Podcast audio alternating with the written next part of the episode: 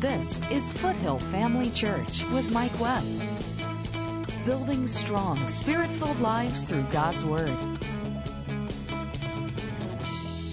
Matthew chapter 10. Notice what Jesus said to his disciples. Notice in verse 16, he said, Behold, I send you forth as sheep in the midst of wolves. Be ye therefore wise as serpents and harmless as doves.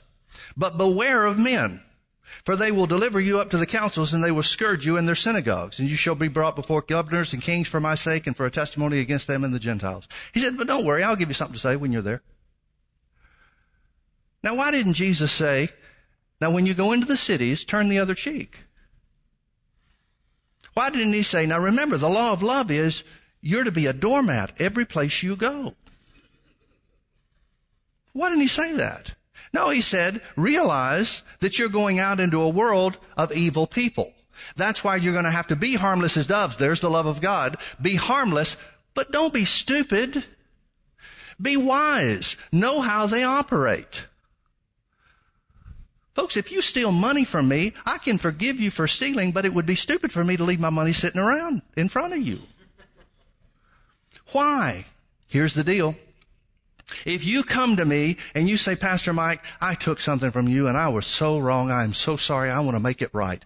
That reconciliation can be made. That acknowledgement of the wrongdoing can bring something that can be a strength for our relationship, your relationship with God and our relationship together. Right? But if you steal something from me and never acknowledge it or act like it never happened or deny it or whatsoever, wouldn't I be a fool to put you in a position where you could do it again? But see, you guys, so many Christians that are thinking this love that means forgive and forget so that they put themselves in the same situation over and over and over and over again. That's crazy. It's absolutely nuts. Look at Paul.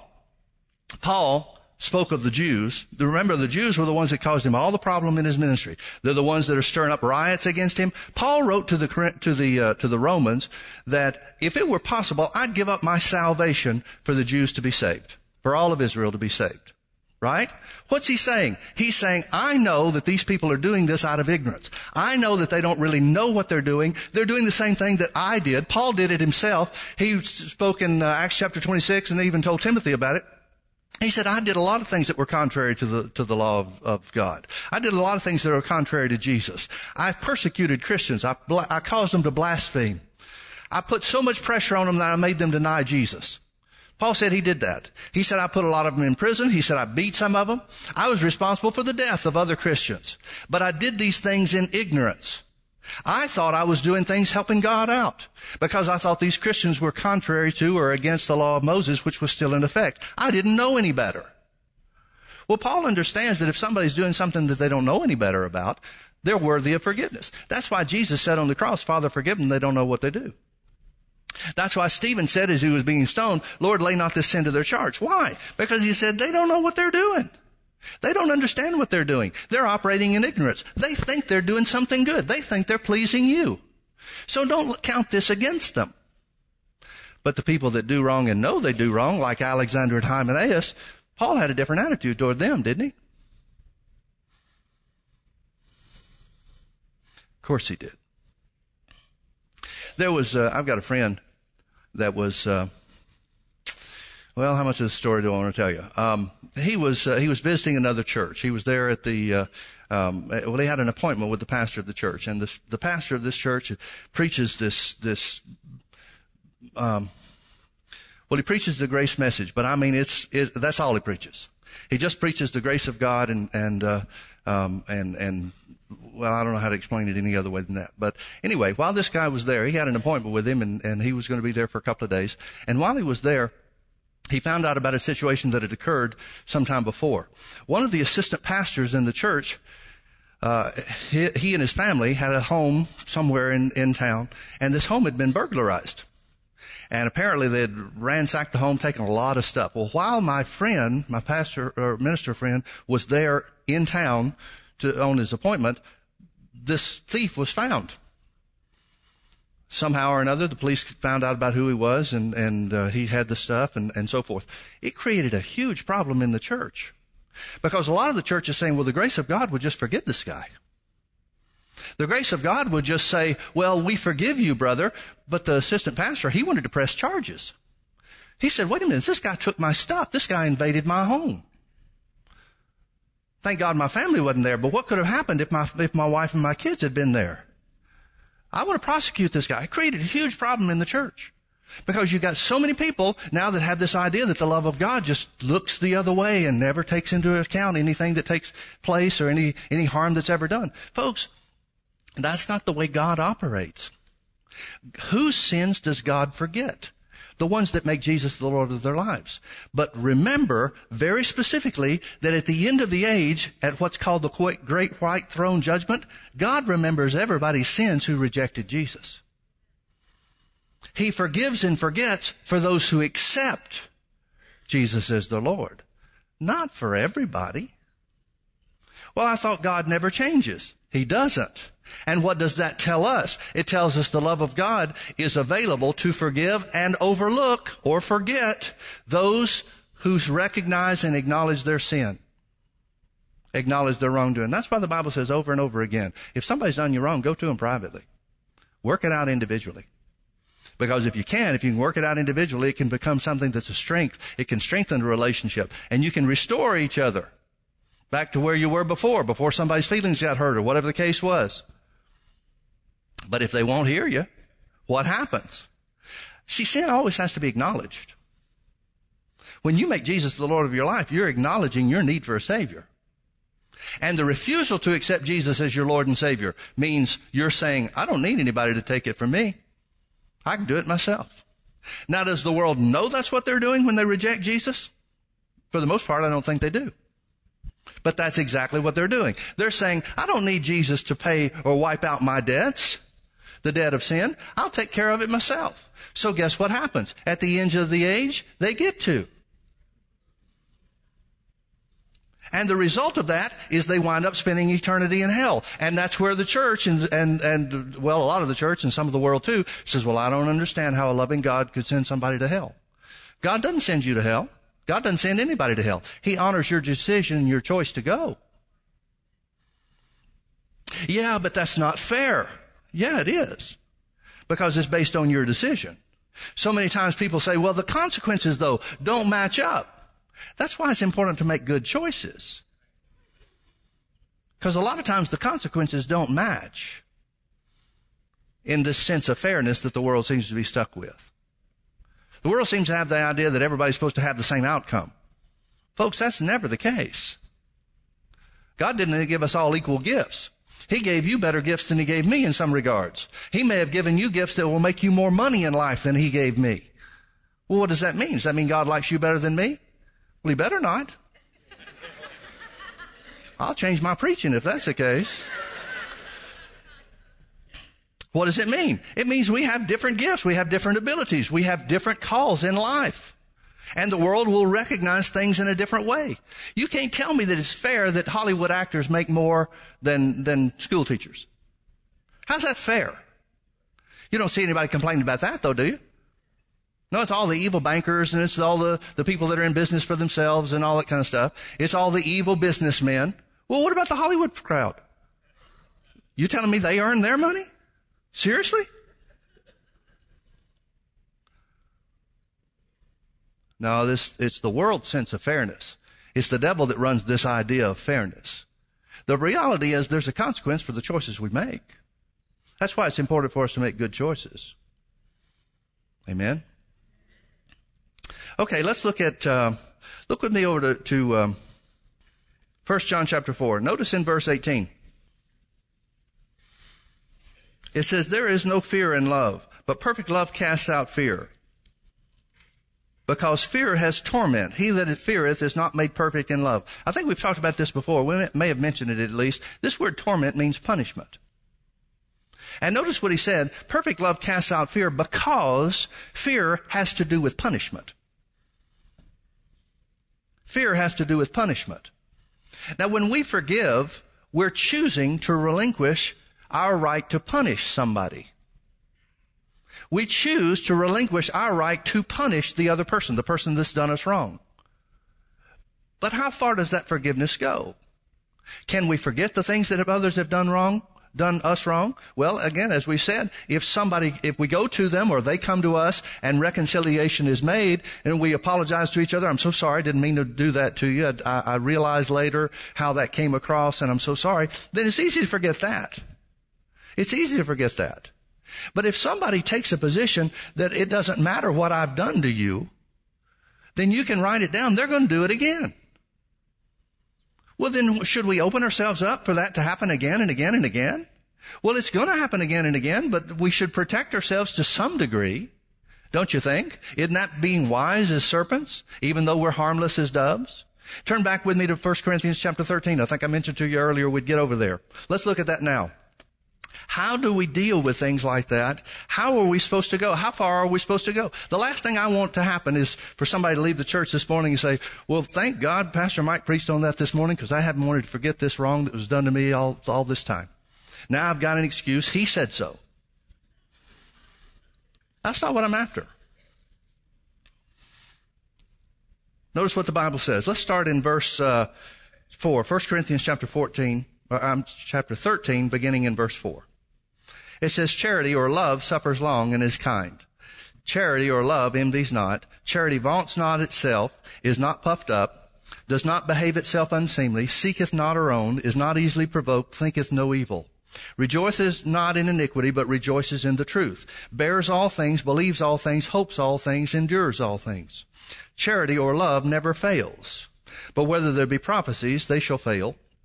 Whether there shall be tongues, they shall cease. Whether there be knowledge, it shall pass away. Now, I like the Amplified about this on these verses of Scripture. Let me read this real quickly, but I do want to come back to the King James. Let me read this from the Amplified. Verse 4, love endures long and is patient and kind. A lot of people endure long because they have to, but they're not patient and kind in the process. But love is patient and kind and endures long. Love never is envious nor boils over with jealousy. It is not boastful or vainglorious. It does not display itself haughtily. Verse 5, it is not conceited, arrogant, or inflated with pride. It is not rude or unmannerly, and does not act unbecomingly. Love, that is God's love in us, does not insist on its own rights or its own way, for it is not self-seeking. It is not touchy or fretful or resentful. It takes no account of the evil done to it. It pays no attention to a suffered wrong. Now folks, that phrase right there is the thermometer for love. You want to know how successful you are in walking in love? This is it. Let me read it to you again. Love takes no account of the evil done to it. It pays no attention to a suffered wrong. Verse 6. Love does not rejoice in injustice and unrighteousness, but rejoices when right and truth prevails. Love bears up under anything and everything that comes, is ever ready to believe the best of every person, its hopes are faithless under all circumstances, and it endures everything without weakening. Love never fails, never fades out or becomes obsolete or comes to an end. It says love endures everything, but it doesn't say that love puts up with everything that comes along down the road. I mean, let's look at the story of Joseph. We see that the Old Testament story of Joseph is a type of Jesus' forgiveness of us. Joseph proved his brothers before he forgave them. When his brothers came to him, Joseph was made prime minister of Egypt. When his brothers came to him and didn't know who he was, he proved them three different times to see what their attitude was. Are these the same guys that sold me into slavery or have they changed? And once he saw that they had changed, once they had, had remorse over the fact that they had sold Joseph into slavery, once they had remorse over what was going to happen with their youngest brother Benjamin and how that would affect their father, Joseph saw that their hearts were different, and then he said, don't be mad at yourselves about this. God had a hand in it to bring me uh, into a place where I could deliver you and my family. But he proved them first. Did he forget it? No. Nope. Not till after he proved them. Then, some 17 years later, after he was reconciled with his family, when the father dies, the brothers are still unsure. The brothers are still afraid. They come to Joseph and say, here's what daddy said. He said he wanted you to make sure that we got back home safe. Well, Joseph knows that wasn't the case. Joseph knows that if, if his father had wanted that, his father would have told him.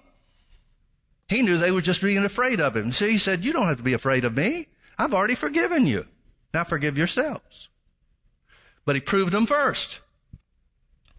Notice in uh, 1 Corinthians chapter 13 verse 5, it says, uh, the last phrase, it says, love thinketh no evil. Thinketh no evil. You know what this word thinketh is? This word thinketh is the same word reckon. Over in Romans chapter 4, 11 times in Romans chapter 4, and over in 2 Corinthians chapter 5 and verse 19. It reckons no evil. In other words, it doesn't hold an account of the things done wrong to it. Now, how do we stop that? How do we let things go? And let's talk about the other side. Just like how uh, Joseph's brothers had trouble forgiving themselves. You know, I found that sometimes forgiving myself is harder than forgiving the other guy. Because I look at myself and say, I knew better. I know the word. I knew better. And still I chose to do the wrong thing. How can God forgive me? I've seen this even in situations of healing. I've seen situations where people wouldn't forgive themselves and th- therefore they didn't feel like they were worthy of receiving God's healing power. But as soon as they came to the place where they let their own sins go in their own minds, in their own thinking, in other words, when they kept from keeping an account of what they had done wrong, then the healing power of God came. See, folks, if unforgiveness is the number one hindrance to faith working, that does not just mean unforgiveness toward the other guy. That can mean unforgiveness in your own life towards yourself. Join Mike Webb and Foothill Family Church every Sunday night at 6 p.m. for our weekly healing school. Healing School is for those who are in need of being healed from sickness in their body, as well as those who want to strengthen their faith in the area of healing. Faith begins where the will of God is known. Here's why the Word of God is the power of God, because it reveals God's will. When you can find God's words on a subject, whether it's healing, whether it's finances, whether it's peace, whatever area you have need of, you find what God's Word says, you've just found God's will in that area. Foothill Family Church is in Orange County at the corner of Bake Parkway and Lake Forest Drive, just minutes off the 5 freeway. To learn more about how you and your family can connect with Foothill Family Church, simply log on to mikewebb.tv. James chapter 3. Notice beginning in verse 5. Uh, back up to verse 2. For in many things we offend all. Now we're talking about avoiding offenses.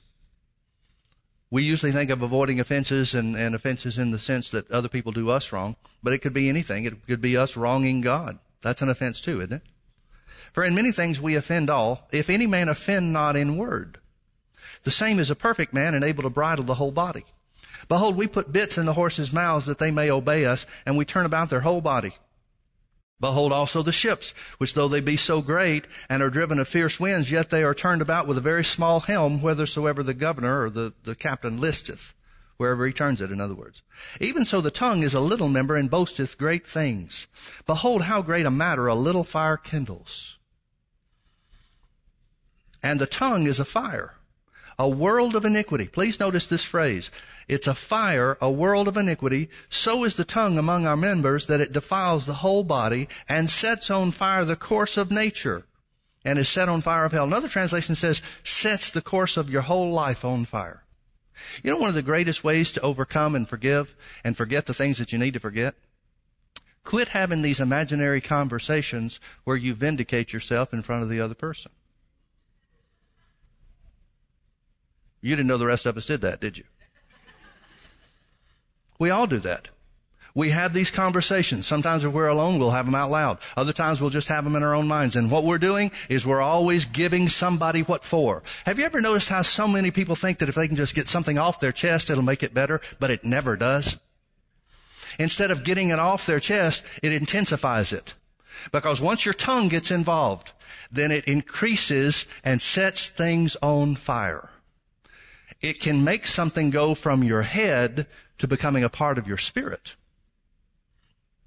Listen, folks, your tongue is not important just to receive the things of God and the operation of faith. Your tongue is important because everything you say is a spiritual law that will come to pass. So if you speak, if you start having these imaginary conversations where you tell your boss what for, or you let your wife or your husband know how things really are, or if you tell your next door neighbor or whoever it was that did you wrong, you really set them straight. What you're doing is you're setting a fire within your own spirit. Now some people think this is therapeutic. Some people think it's therapeutic to have these conversations. Well, we'd never say that to them. We're just saying it to ourselves. But what it does is it starts to cause a root of bitterness on the inside. The fact is simply this. you cannot forget something that you keep talking about. You can't do it. Even if you're just talking about it to yourself. You can't forget it if you keep talking it. I can't tell you how many people I have straightened out. It never helps. Never does anything except creates a problem for me. Then I have to go back and ha- now I've got a bigger problem to forgive than I did before I had my say. And have you ever noticed how the devil will make you imagine things about other people, things that haven't even happened, and then you'll go through your minds about what you would do and how you would handle it if it ever happened, and it never does happen. So what does it do? It just stirs up passions on the inside of you that makes you look at those people with a, with a suspicious look. It's the way the devil tries to stir up trouble. It's exactly the way the devil operates. Second, uh, uh, 1 Corinthians chapter 2 verse, no, 2 Corinthians chapter 2 verse 11. Paul talked about not being ignorant of Satan's devices. The context that he's talking about is, receive the guy that we turned over to Satan for the destruction of flesh in the first letter. Receive him because he's repented. Don't keep holding something against him because that unforgiveness is the way that the devil works and we don't want to be ignorant of Satan's devices. So you need to realize the devil's trying to control your tongue in anything and everything he can. Not only does he want you to speak contrary to the word about healing or forgiveness or, or whatever is available to you, whatever blessing of God is available to you, he wants to get you speaking contrary to any characteristic that would bring you into blessing. Stop having these conversations with yourself. Because even if they're just imaginary conversations, you're imagining that your tongue is speaking and it has, if it doesn't have at least the same effect, it has some effect on you. I think it's worse when you speak it than if you just think it. But it still has the same, same principle in operation. We've got to have, stop having these conversations with ourselves. Have you ever noticed how easy it is to take care of something when it's small? If you just go to somebody, husbands and wives have this situation a lot. A lot of times what husbands and wives are arguing about could have been solved very simply in the beginning, but over time it builds and builds and builds and now they've got so many things spoken against each other and so many things imagined against each other and so forth that by the time they go to marriage counseling, man, it's a, it's a giant pile that's almost impossible to unravel. Well, why don't we take care of things when they're small? I think a lot of times we don't do it because we say, well, we don't want to cause trouble. We don't want to create a conflict. So what do we do? We have these imaginary conversations in our mind where we have conflict. And we always win. Have you ever lost one of those conversations in your mind? You always win. And boy, you slam them too. I mean, not only do you win, you let them know you won. And what does it do? It just stirs you up in the wrong way. The love of God thinketh no evil. The love of God doesn't hold something in somebody's account. That's not stupid. It doesn't bury its head in the sand and say this never happened. But it seeks reconciliation. And if that reconciliation is possible, if that reconciliation is agreed to by both parties, can, it can become a strength rather than a weakness. It can become a, a landmark in a relationship to where now we're better than we were before rather than something that, that you look back at year after year after year as being a turning point for evil.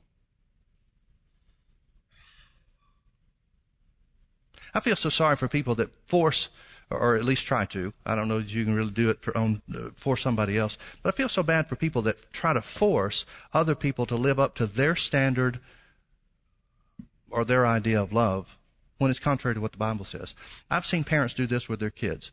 I've seen um, I've seen family situations where there was a molestation issue where one parent is pushing the child. Now you need to forgive them. You need to forgive that family member.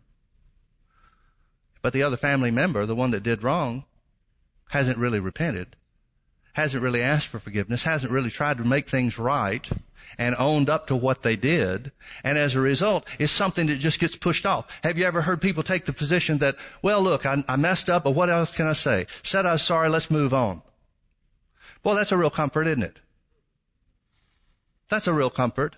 How can you trust somebody that, that, that, that uh, minimizes the thing that they did that hurt the person, the first person? How can you, how can you forget that? How can you overlook that? You can't. Sin always has to be acknowledged, folks. It always has to be acknowledged. That's what's so damaging and and uh, and troublesome to me about the teaching in the body of Christ that 1 John 1 9 doesn't belong to the church. Of course it belongs to the church because sin has to be acknowledged. If we confess our sin, if we miss it and confess our sin, if we acknowledge our sin, it doesn't mean you have to wallow in it.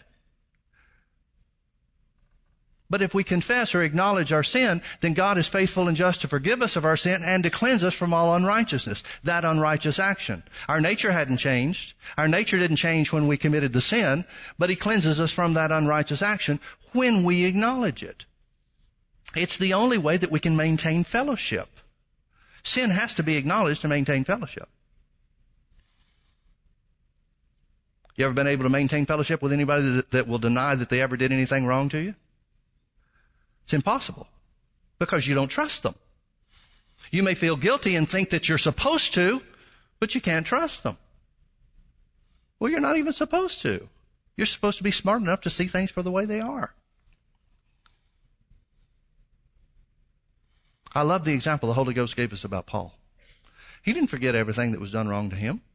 But he made the distinction. He was able to, to, to, make the distinction between those who didn't know better and therefore were worthy of God's mercy and those who did what they did with their eyes wide open because they were resisting God and not just coming against Him.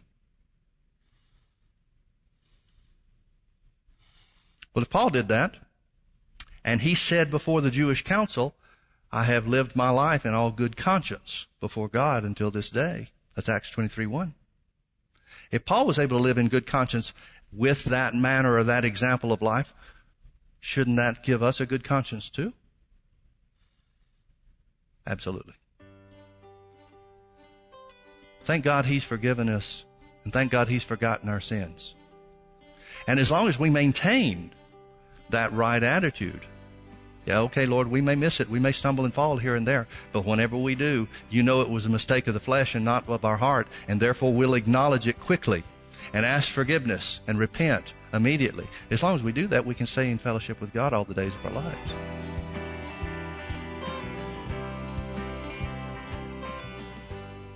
Paul said that the one thing that he did about his past was that he forgot it. One thing about walking in forgiveness is that as you let the love of God dominate you, it allows you to live in such a way that the things that happen to you seem like they happen to somebody else instead of you. Thanks for tuning in today come visit us at Foothill Family Church. This is Foothill Family Church with Mike Webb. You're looking at the problems in your body or the problems in your finances. What do you see? So many people are waiting for God to do something on their behalf, and they've got the life of God in them all the time. How much more abundant does the life of God that caused you to be born again have to be for your situation to change? Join us Sundays at 9:30 a.m. and 6 p.m. or Wednesdays at 7 p.m. Visit us online at mikewebb.tv. Foothill Family Church, building strong, spirit-filled lives through God's Word.